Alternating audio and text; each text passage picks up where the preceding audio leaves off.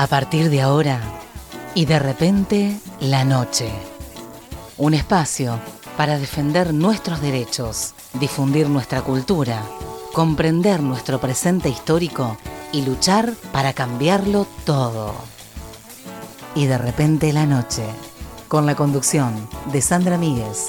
De repente la noche, hoy en un día especial decimos siempre que trazamos una hermosa red con varias radios amigas de toda la provincia, eh, con Radio Comunitaria Barriletes, desde donde hoy estamos transmitiendo en el 89.3, pero también desde las tres frecuencias de la radio de la Universidad Nacional de Entre Ríos, en Paraná, en Concordia, en Concepción del Uruguay, también en el sur de la provincia, en Radio eh, CNN Gualeguaychú o Reporte 2820. Estamos también en la radio de Aranguren, en Pueblo Liebig, en la querida radio comunitaria Abriendo Puertas de Rosario del Tala. Y así vamos tejiendo esta red en más de 11 radios, LT14, Radio Nacional Urquiza. Esta red en donde a esta hora del día nos permitimos profundizar sobre algunas temáticas, reflexionar a otro ritmo, con los temas de actualidad, pero tratando de analizar lo que está sucediendo. Hoy tenemos un programa muy especial, vamos a estar conversando en instantes nada más con Diana Mafía, eh, una especialista en temas de género. Ella es eh, una profesional, eh, directora del Observatorio de Géneros. Nos ha concedido este rato para conversar. Diana, un placer escucharte. muchísimas gracias por esta comunicación. Gracias, Sandra, por la invitación. Bueno, decíamos que hay, muchas cuestiones que, mm, que, sin lugar a dudas hoy nos ponen eh, en la necesidad de seguir ahondando y reflexionando y preocupándonos por este tema porque a medida que se consiguen consagrar derechos también aparecen nuevos obstáculos y en los últimos tiempos hay como una avanzada en contra de esos derechos conquistados. ¿Cuál es tu reflexión al respecto? ¿Cómo estás viendo este momento tan particular? Efectivamente es un momento amenazante. En general es un momento amenazante para los derechos humanos, tengo que decir, porque lo que hay es un retroceso en muchas garantías que se habían ido consolidando a nivel internacional en, los, en el avance de los organismos de derechos humanos, en preocuparse por determinado tipo de problemas que afectan a personas que están presuntamente bajo lo universal de los derechos humanos, pero que no los pueden ejercer. Eh, y estoy hablando de las infancias, estoy hablando de las personas con discapacidad, de las vejeces y por supuesto de las mujeres, de los migrantes, de los pueblos originarios, de los afrodescendientes. Estamos eh, ante de las diversidades de género, estamos ante grupos humanos que entran eh, implícitamente, pero no explícitamente en los derechos.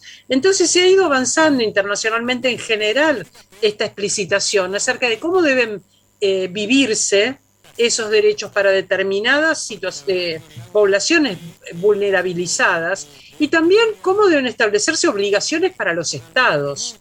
Y esas obligaciones para los estados, cuando pensamos en los derechos humanos, hay dos tipos de obligaciones muy distintas, que en cierto modo han tenido, han dividido el mundo en dos partes, en su momento en la Guerra Fría, eh, cuando después de la guerra comenzó a hablarse de este concepto universal de los derechos. Uno son los derechos llamados civiles y políticos, derechos que tienen que ver con restricciones que el Estado tiene que hacer para no avanzar sobre los derechos de los ciudadanos. Eh, los ciudadanos tenemos, los ciudadanos, las ciudadanas, les ciudadanas, tenemos derecho a organizarnos en función de nuestros, eh, nuestros intereses, tenemos derecho a armar partidos políticos, tenemos derecho a hacer públicas nuestras ideas, tenemos el derecho a circular libremente por el territorio, tenemos derecho a constituir eh, eh, organizaciones representativas, tenemos derecho a votar, por supuesto, a elegir quiénes son nuestros representantes. Ahora hay otro conjunto de derechos que no requieren que el Estado no vulnere estas capacidades. ¿Cómo, ¿Cuándo viola el Estado los derechos civiles y políticos? Bueno, obviamente hemos tenido en nuestro país experiencias muy siniestras, ¿no? De estados que persiguen, secuestran, asesinan, eh, torturan. Obviamente esas son eh, invasiones del Estado sobre la integralidad de los derechos de la ciudadanía. También derechos como la censura, por ejemplo, la prohibición de organizaciones sindicales, la, prohibición de organizarse políticamente, ese estado de sitio que duró siete años en la última dictadura, no poder entonces tener derecho de reunión en el espacio público. Hemos pasado una dictadura tan siniestra que esos derechos tan básicos que implican, simplemente implican que el Estado no interrumpa nuestro ejercicio de derechos, eh, todavía son vulnerables, todavía son débiles.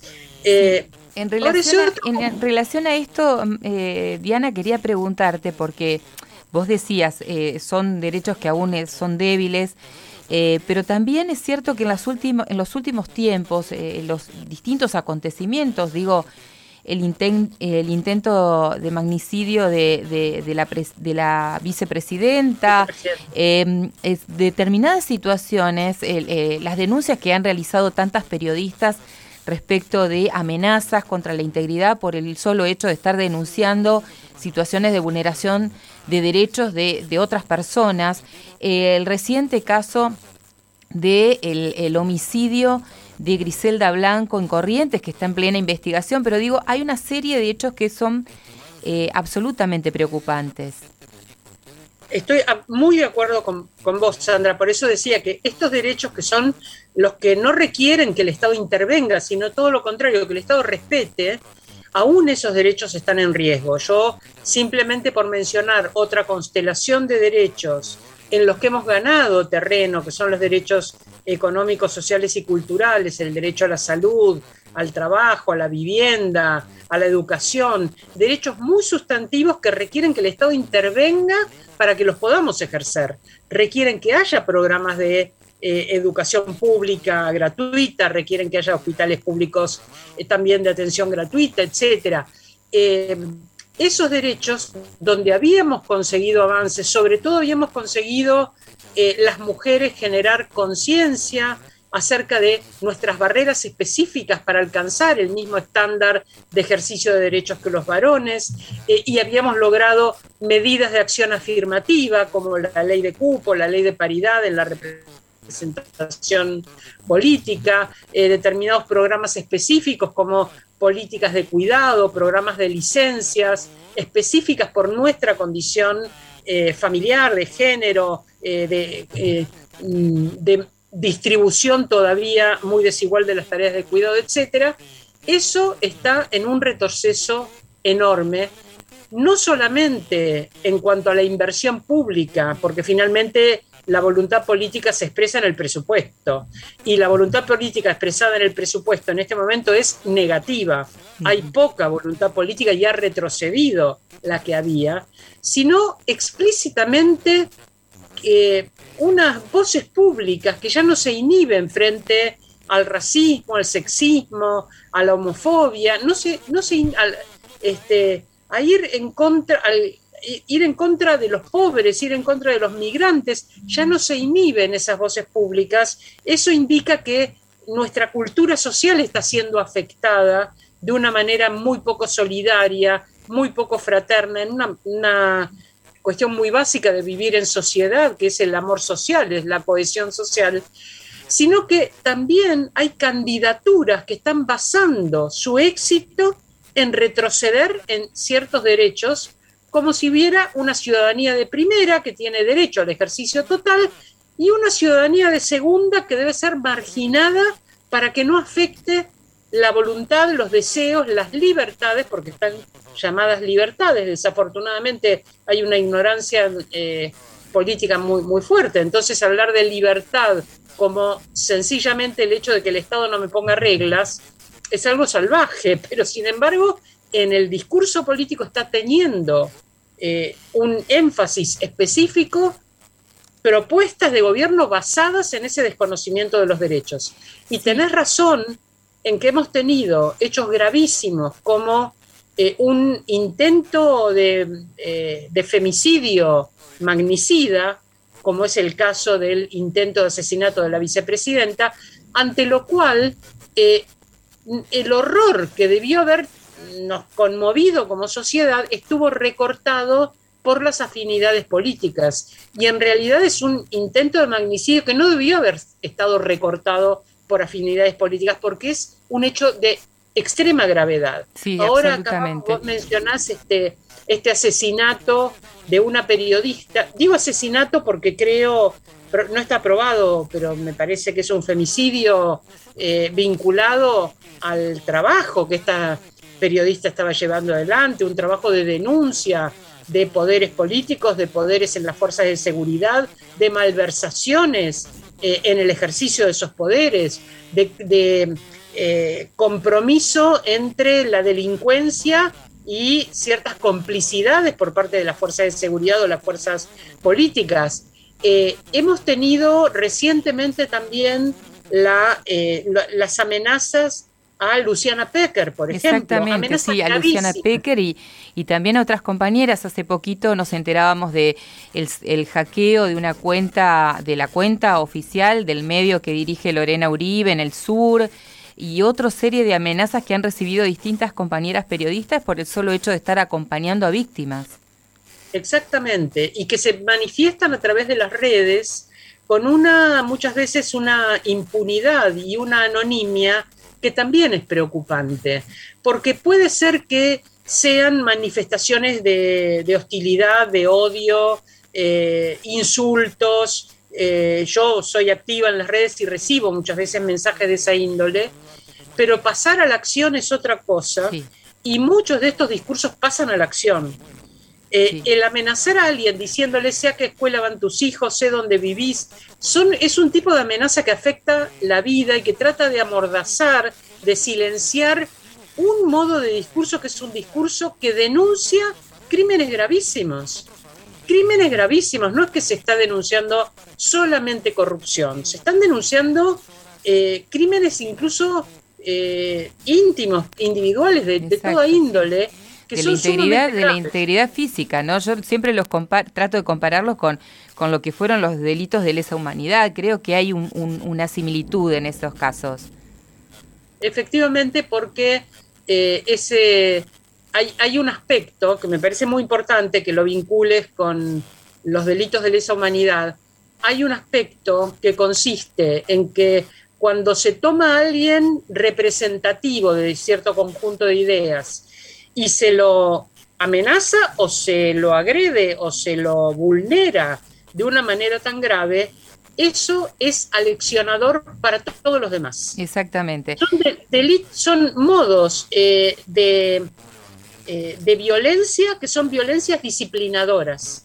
Es una advertencia para todas las demás de no abras la boca, no te metas con este tema, no indagues sobre esta cuestión sobre las que estás investigando, pará porque no sabes el poder que tengo. Claro. Eh, Hay un mensaje disciplinador para toda la sociedad. Exactamente, exactamente. Y eso, eh, por supuesto, es un recorte de derechos con respecto a, las garantías que teníamos, de libertad de prensa, de libertad de opinión. Son derechos muy, muy básicos los que están en retroceso. Y están en retroceso no solo en nuestro país. Sí, vos señalabas algo que, me gustaría eh, preguntarte y profundizar, porque a veces creemos que eh, ya la conquista de ciertos derechos o el avance en un, país en donde tenemos 40, estamos próximos a cumplir los 40 años de democracia, se supone que hay un fortalecimiento de determinados mecanismos, sin embargo, en los últimos tiempos vemos como este retroceso del cual estábamos dando cuenta como procesos cíclicos, ¿no? Y hace poquito escuchaba la presentación de un libro que se llama La España nazi, eh, de, de, Marcos de Marco, em, que en, España hablaba justamente cómo durante el nazismo se justificaron estos discursos a los cuales vos hacías mención, que se tolera, se empiezan a, a, a tolerar por, por el propio juego de la democracia, se los incorpora como parte de ese debate y esa tolerancia democrática a discursos que son justamente antidemocráticos. Efectivamente, son discursos antidemocráticos que ponen en cuestión las reglas de juego, las propias reglas de juego. Como sociedad tenemos un marco de reglas dentro del cual decimos vivimos en esta sociedad. En nuestro caso, la constitución, eh, los poderes del Estado. Hay determinado marco dentro del cual nos movemos con muchas libertades, pero que respetamos ese conjunto de reglas para que son reglas constitutivas de lo que somos como sociedad, ¿no? Eh, cuando se ponen en duda esas propias reglas o se vulneran esas propias reglas, entonces estamos rompiendo el, sistema mismo. Y pensemos que Argentina ha tenido una, estamos celebrando los 40 años de democracia, eh, con la película 1985 se recordó algo eh, realmente único en el mundo, que fue el juicio a las juntas militares, donde la propia justicia de un país en democracia juzga lo que ha sido su propia dictadura. Esto no pasó en ningún país del mundo. Y pensemos que la idea de que los derechos humanos no tienen jurisdicción habilitó que hubiera juicios por delitos de lesa humanidad en otras jurisdicciones, por ejemplo en España con el juez Baltasar Garzón, que juzgó crímenes eh, en Chile, en su momento Pinochet, o crímenes eh, vinculados con la dictadura argentina, fuera de la jurisdicción del país, con el argumento de que son derechos universales y no tienen jurisdicción. Ahora todavía está en deuda el juicio al franquismo y a los crímenes del franquismo. Es decir, ese juez que juzgó fuera de jurisdicción no pudo internamente dar un ejemplo de amplitud de posibilidad crítica de juzgar eh, una dictadura como la dictadura de Franco en su propio país. Entonces, hay todavía crímenes impunes, incluso en aquellos países que nos dan, por otro lado, ejemplos de una de virtuosos de eh, intervención judicial en temas de derechos humanos. Yo creo que eh, a medida que se amplía la diversidad de sujetos que caen bajo esta idea de derechos, porque esto históricamente en estos eh, ya 70 años, de la, más de 70 años de la Declaración de Derechos Humanos de Naciones Unidas, muchos países y muchas culturas que no estaban en esa Declaración Universal han ido agregando acciones, culturas muy diversas y concepciones de los derechos muy diversas. Pensemos que cuando, por ejemplo, se, eh, se liberan del colonialismo las repúblicas africanas, traen una cultura propia de comunidades donde los derechos colectivos eran muy relevantes y no solo los derechos individuales. En cierto modo, la concepción de derechos humanos de mediados del siglo XX es una concepción liberal, donde el, portador de derechos es un individuo. De allí hemos avanzado hacia la idea de que hay otros portadores de derechos, por ejemplo, la cultura o derechos colectivos, la naturaleza, o incluso sujetos que no, están en la actualidad eh, presentes, como los derechos de las generaciones futuras. Estamos pensando en portadores de derechos mucho más amplios, diversificados, que nos generan responsabilidades hoy en día. Entonces, si tenemos, por ejemplo, que discutir la minería a cielo abierto y las cuestiones medioambientales y el derecho sobre el agua potable, no es solo que lo tenemos que decidir en relación con los conflictos entre la población, las empresas multinacionales y los gobiernos donde tengo que decir que hay un activismo feminista en América Latina muy comprometido, muy fuerte, sobre todo por parte de las comunidades de pueblos originarios que ven peligrar su subsistencia en relación con derecho al agua, a la tierra, al medio ambiente. Y eh, el problema no es solamente los actores actuales que podrían tener intereses en conflicto. El problema es que estamos hablando de derechos de un mundo que todavía no está, de generaciones futuras que tienen derecho a heredar ese ambiente, esos recursos naturales, esa tierra, ese agua potable, etcétera. Y quería preguntarte en relación a esto, eh, porque mm, bueno, obviamente sabemos, conocemos, vamos conociendo en realidad, aunque tenemos la obligación, digo, como ciudadanas y ciudadanos de conocer las leyes que se van sancionando, tenemos un conjunto de leyes que es bastante de avanzada, que es mirado con cierta admiración por otros países. Mencionabas a varias de, estas, de estos nuevos eh, digestos, ¿no? Sin embargo, hay un gran abismo en la aplicabilidad de esas leyes. Eh, creo que por allí queda todavía un, gran escollo y mucho se ha hablado también del tema de la reforma judicial. ¿Cómo estás viendo este proceso? ¿Crees que es necesario avanzar hacia una reforma judicial? Em, ¿Crees que eh, estos nuevos paradigmas tienen lo suficiente alcance como para en este momento tener fuerza por sí mismos? A mí me parece que hay acuerdo colectivo acerca de que es necesaria una reforma judicial. El punto es qué tipo de reforma, por dónde empezamos esa reforma, qué alcances tiene esa reforma. Eh, eh, ahí hay diferencias.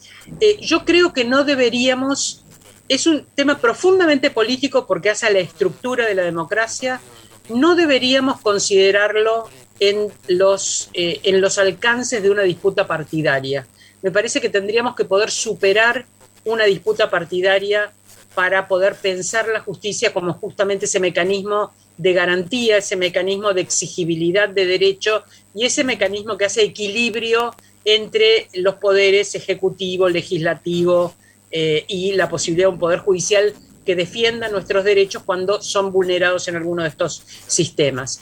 Entiendo que eh, está muchas veces el debate muy restringido a la coyuntura y muy partido por eh, disputas que tienen que ver con las expresiones político-partidarias, eh, en las cuales, quiero decir, no hay un, alguien que tenga la razón y otro que carezca de razón, porque si no sería muy fácil eh, lograr acuerdo social. El problema es que hay razones y hay delitos graves en muchas de estas expresiones no tener una justicia confiable implica que no podemos dirimir eh, cuándo hay delitos y cuándo no, qué tipo de penas debe dárseles, qué eh, tipo de penas no. Entonces, está, entiendo, desde mi punto de vista, creo que hace falta una reforma judicial, creo que el debate está muchas veces contaminado porque es un año electoral y porque hay fuerzas en conflicto y porque hay amenazas, porque hay amenazas graves del uso de la justicia para determinado tipo de persecuciones políticas o de énfasis políticos, que ha sido así muchas veces en nuestra historia, muchas veces ha pasado esto. Si queremos realmente pensar una justicia independiente, hay muchas cosas para pensar, como incluso los procedimientos para nombrar los jueces, juezas, jueces y juezas, eh, las capacidades que les vamos a pedir a jueces y juezas. Eh, tenemos en este momento una obligatoriedad de la ley Micaela, ese es un logro del... Eh, por un lado es un logro del feminismo, por otro lado es eh, una consecuencia de un hecho absolutamente alarmante, que es el, la gravedad que tiene la violencia de, género en nuestro país. La gravedad, este, los modos absolutamente crueles que hay de violencia contra las mujeres, la cantidad de femicidios, la impunidad de los hechos de gravedad.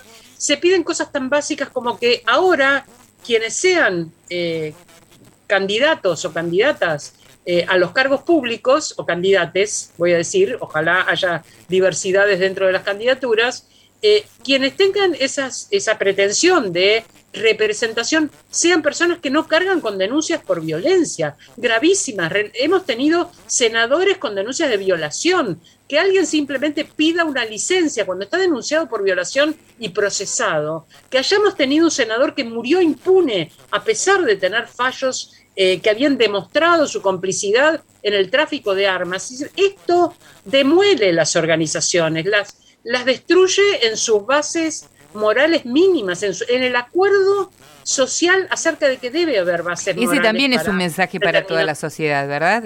Absolutamente, es un mensaje que dice, puede ser cualquiera, puede ser ladrón, violador, eh, estafador, eh, ignorante, y de todas maneras podés tener un cargo representando tu provincia o representando a quienes te han votado. Bueno, no es así, debería haber estándares mínimos, eh, y, pero tiene que haber acuerdo en esos estándares mínimos. Yo recuerdo disputas públicas donde alguien decía, no me, bueno, de hecho, no es que alguien dice, de hecho, la corrupción es impune no solo por la justicia, es impune socialmente. A una persona que ha cometido gravísimos hechos de, corrupción, la sociedad no la castiga no votándola o diciendo, impugnándola moralmente. Y entre otras cosas no lo hace porque se percibe la corrupción como un delito sin víctima. Como si alguien fuera suficientemente vivo para, si llega a un lugar de estos, enriquecerse y como si cualquiera eh, dijera para sus adentros, si yo estuviera ahí, haría lo mismo. Y, entonces el considerar que la corrupción es un delito sin víctima es un profundo error, profundísimo error, porque tiene víctimas y las víctimas son justamente las personas que menos tienen, las que menos vigilancia pueden hacer sobre las cuestiones públicas y del Estado. Eh, por un lado es un delito con víctima y por otro lado no todas las personas procederíamos de la misma manera en un cargo público. Ahora, podríamos decir, bueno, hay dos condiciones elementales para cualquier cargo público. Una es la probidad, que la persona sea decente. Y la otra es la capacidad, esa persona tiene que ser capaz. A eso le podemos agregar otro tipo de ventajas o, condiciones o lo que fuere. Eh, pero mínimamente ser decente y ser capaz tendría que ser una condición implícita de cualquier cargo público y no es así. Tenemos gente absolutamente incapaz arriesgada en tomar cargos para los que no tienen ninguna formación, diciendo, me, busco un par de asesores, contrato una consultora, pero en el cargo estoy yo porque obedezco dentro de la trama de los poderes, obedezco a determinada distribución. Eh, bueno, ni siquiera este acuerdo básico tenemos. Yo estoy, eh, habiendo participado mucho en el, digamos, desde la dictadura, en mi caso, en la mucho en la política universitaria, habiendo también participado eh, como funcionaria eh, en la ciudad de Buenos Aires. Eh, muchas veces me decepciono por esta falta de acompañamiento público de las exigencias que hay que tener con respecto a las candidaturas. ¿no? Sí. Diana, en un año electoral, sin lugar a dudas, es muy necesario este tipo de reflexiones. Esperemos que podamos eh, volver a recuperar parte de esos valores, de la ética, digo, la ética bien entendida para mejorar y para tener eh, un futuro mejor, ¿no? Eh, como sociedad y sobre todo también para las personas vulnerables que tanto lo necesitan y, un avance en materia de lo que ya hemos logrado seguir construyendo en este sentido, construyendo ciudadanía. Te agradecemos muchísimo, Diana, por todo este tiempo que nos has dedicado, por haber compartido hoy aquí en Y de repente la noche, hoy con un día especial desde la radio comunitaria Barriletes y por supuesto por todas las radios eh, que eh, transitamos este espacio de reflexión y de debate. Muchísimas gracias. Gracias a vos, Sandra, y como como algún otro 24 de mayo, tendríamos que estar eh, conspirando hacia el lado de las libertades, ¿no? Sin lugar a dudas. Muchísimas gracias, Diana. Hasta pronto. Estábamos hablando Mafía, filósofa, docente, investigadora. Eh, realmente una charla que da eh, para analizar y para seguir compartiendo y profundizando sobre tantos aspectos eh, que tienen que ver con este aquí y ahora, con esta realidad, con la cuestión política, económica, social, eh, con los valores, con la, crisis también de representatividad que, estamos eh, teniendo, con la afrenta por parte de movimientos antiderechos. Bueno, de todo hemos abordado en esta entrevista con Diana Mafía, que ha sido un placer y un honor también tener aquí, hoy con un día muy especial, el Día del Operador Técnico. Estamos con Joaquín. Eh, aquí eh, en los controles técnicos eh, y también con, la gente que siempre habitualmente, Adrián Vicentín, también con Santi Dal Soto, tantos queridos compañeros con quienes compartimos habitualmente la magia de hacer radio. Hoy en especial desde aquí, desde Radio Comunitaria Barriletes, por la UTN en forma, en la FM Universidad de forma directa, también por las radios que siempre nos acompañan, con un día sumamente lluvioso, se escuchan los truenos, pero eso hace que le demos un poquito más de calor a esta charla que tenemos hoy aquí. A partir de ahora, y de repente, la noche. Un espacio para defender nuestros derechos, difundir nuestra cultura comprender nuestro presente histórico y luchar para cambiarlo todo. Y de repente la noche, con la conducción de Sandra Míguez